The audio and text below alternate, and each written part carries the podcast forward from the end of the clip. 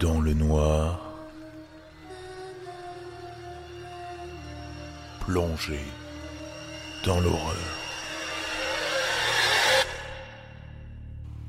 Bonsoir à tous, bienvenue dans ce nouvel épisode du Crip Show. Je suis ravi de vous retrouver.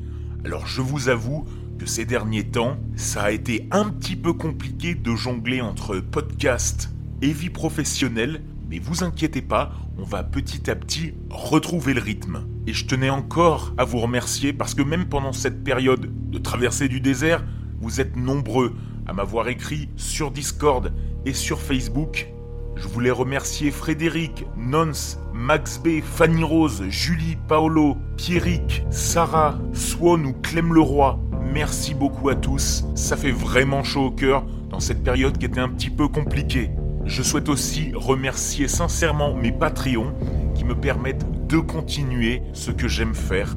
Merci à tous, merci la communauté, vous êtes formidables. Aujourd'hui, je vais tenter un épisode True Crime. Il se trouve que l'épisode précédent, avec l'ensauvagement le podcast, m'a plutôt inspiré et je vais vous parler d'André Hayetz. Vous ne connaissez pas? Vous risquez de trembler. Bienvenue dans le noir.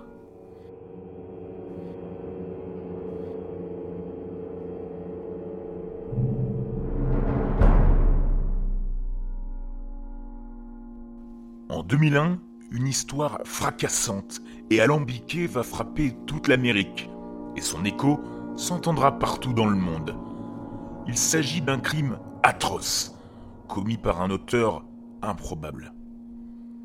Cet auteur, qui sort de l'ordinaire, se nomme Madame Yates, Andrea Yates, avec qui la nature de la maternité va être vue sous un nouveau jour.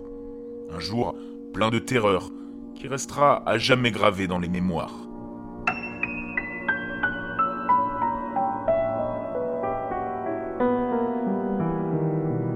Cette histoire, tristement célèbre, que je suis sur le point de relater, s'est déroulée à Houston, au Texas, aux États-Unis. La famille Yates coulait des jours heureux et présentait des signes extérieurs de bonheur. Un jour, tout ce bonheur s'effondra. Nous sommes un mardi matin de juin 2001. Et ce jour-là, avant 10 heures, André Hayetz fait couler un bain à ses enfants et appelle les secours. Aussitôt qu'elle raccroche, elle téléphone à son mari et lui demande de rentrer au travail, alors qu'il n'était même pas encore 10 heures. À l'arrivée des policiers, elle était assise, dans le salon, dans le canapé, sans rien dire, comme si de rien n'était. L'un des policiers s'est donc mis à fouiller dans les chambres. Et là, il voit une petite tête, dont tout le corps était couvert, sur le lit parental. Il s'approcha et toucha ce corps sans vie. Il retira tout le drap. Et ce qu'il découvre dépasse l'entendement humain. Trois autres corps, couchés, les uns après les autres. En tout, il y avait quatre enfants assassinés par leur mère, et couché méthodiquement sur le lit, du plus petit au plus grand. Le policier regarda un peu plus loin et aperçut un cinquième corps, probablement celui du plus grand, flottant dans la baignoire, la tête en bas, lui aussi assassiné par leur mère, Andrea.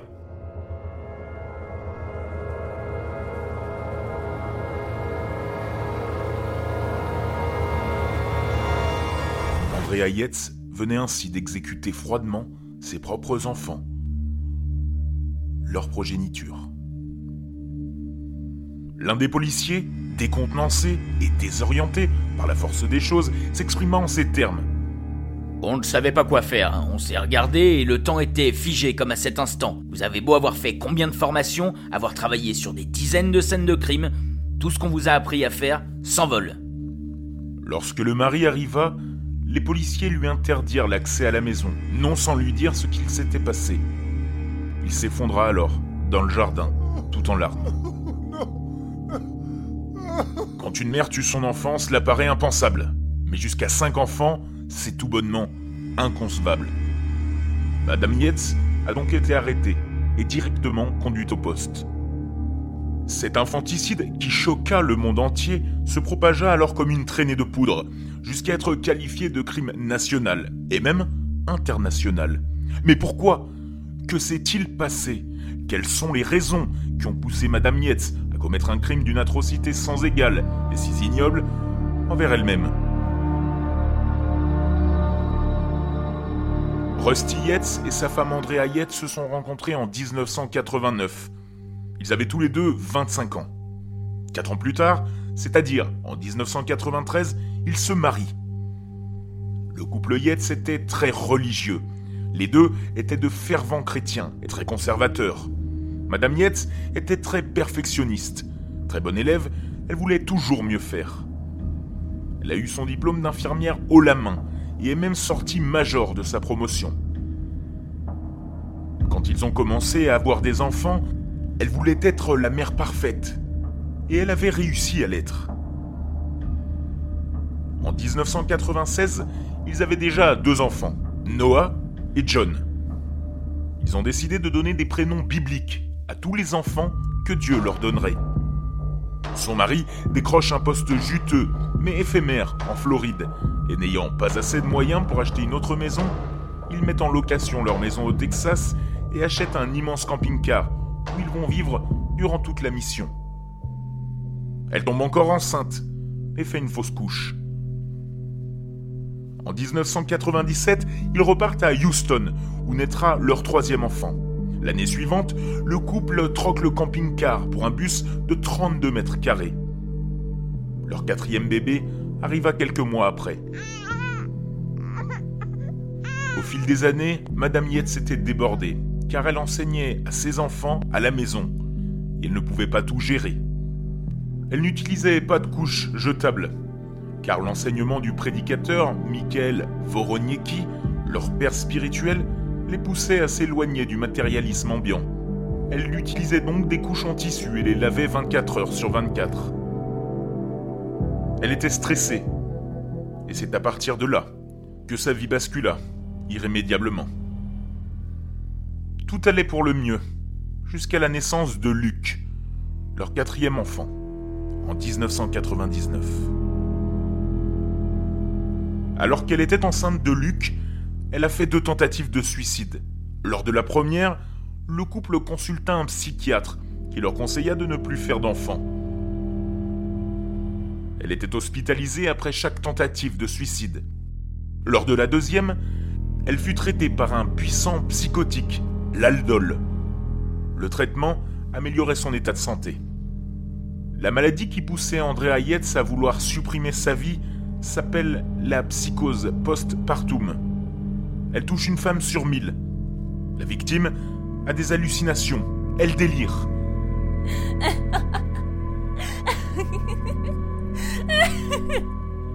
Elle ne sait plus où elle en est. Et ça, ça nécessite une hospitalisation d'urgence. Au début, lorsque Luc vient au monde, Andrea commence à ressentir des envies de meurtre envers lui. Mais le traitement de l'aldol s'est avéré très efficace, et les médecins ont rassuré le couple de la totale guérison de Madame Yates. Le couple envisageait donc d'avoir un cinquième enfant. En 2000, le couple décide de faire leur cinquième enfant. Pour ne pas mettre en danger le fœtus, Andrea stoppa son traitement. Entre-temps, Rusty Yates décrocha un poste à la NASA, si bien que sa famille et lui emménagèrent dans une nouvelle maison. Marie, la dernière vint au monde en novembre 2000. Et tout allait bien, jusqu'à ce que le père d'Andrea perde la vie.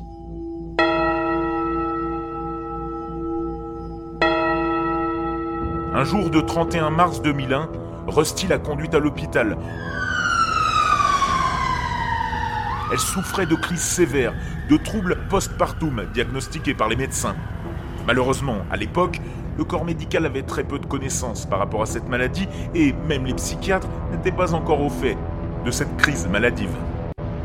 Elle était suivie par un médecin qui, cette fois, ne lui prescrira pas d'aldol, traitement qui pourtant avait marché en 1999. En avril 2001, Rusty fit venir sa mère pour prendre soin des enfants.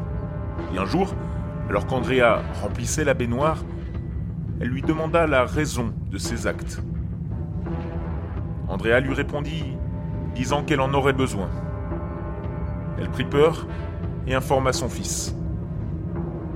À la suite de cela, Rusty, le mari, s'inquiéta. Il l'a conduite chez un psychiatre en consultation externe, mais son nouveau traitement antidépresseur n'avait aucun effet sur elle. Le 20 juin 2001, elle a fini par commettre l'irréparable. Elle noya ses cinq enfants, l'un après l'autre. Sur le lit conjugal, elle a mis Marie, la dernière enfant, dans les bras de John pour qu'il veille sur elle dans l'au-delà, puisque de leur vivant, il prenait bien soin d'elle.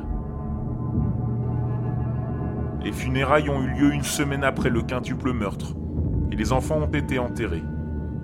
En attendant son procès, elle fut placée dans la section médicalisée de la prison et soignée pour sa maladie.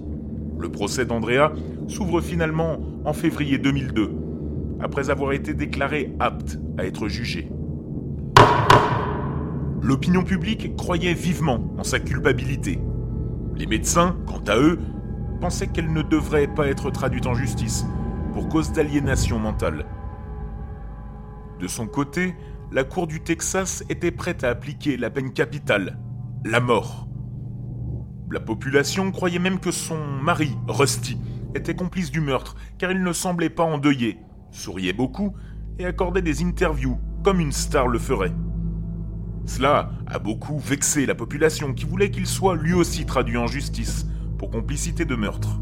Lors du procès, l'accusation a réussi à prendre le dessus grâce à une erreur glissée expressément par le psychiatre principal. En effet, il affirma que M. Yates et sa femme regardaient les épisodes de New York Police Judiciaire et que Mme Yates fut influencée par l'un d'eux. Un épisode où une dame, pour échapper à un jugement, noya ses propres enfants. Funeste coïncidence. La défense tenta vainement de riposter et se contenta de la peine capitale, commuée en prison à vie. Le 15 mars 2002, il fut condamné à la réclusion à perpétuité. Et ce n'est pas fini. Le psychiatre de la défense avait fait des recherches et avait fini par découvrir que cet épisode de New York Police Judiciaire, dont s'était servi l'accusation, n'avait jamais existé. Cela a redonné de l'espoir à la défense. Un appel d'annulation du premier procès fut lancé, mais rejeté. En 2005, l'État du Texas décida de l'annulation du premier procès ainsi que de l'ouverture d'un second et dernier procès. C'était une grande victoire pour la défense, mais le plus dur restait à faire prouver l'innocence de Madame Yates en raison d'une aliénation mentale. Les années passèrent et l'opinion publique s'était montrée plus ou moins favorable à Andrea Yates. Les psychiatres, eux aussi, avaient fait des recherches et des découvertes par rapport à la dépression postpartum ainsi que ses conséquences. En juin 2006 débuta le second procès d'Andrea Yates. Cette fois, les arguments présentés par l'accusation n'ont pas fait le poids devant ceux de la défense, si bien que le juge principal demanda à l'audience de se tenir levé et de revoir les photos des enfants assassinés à un moment du procès.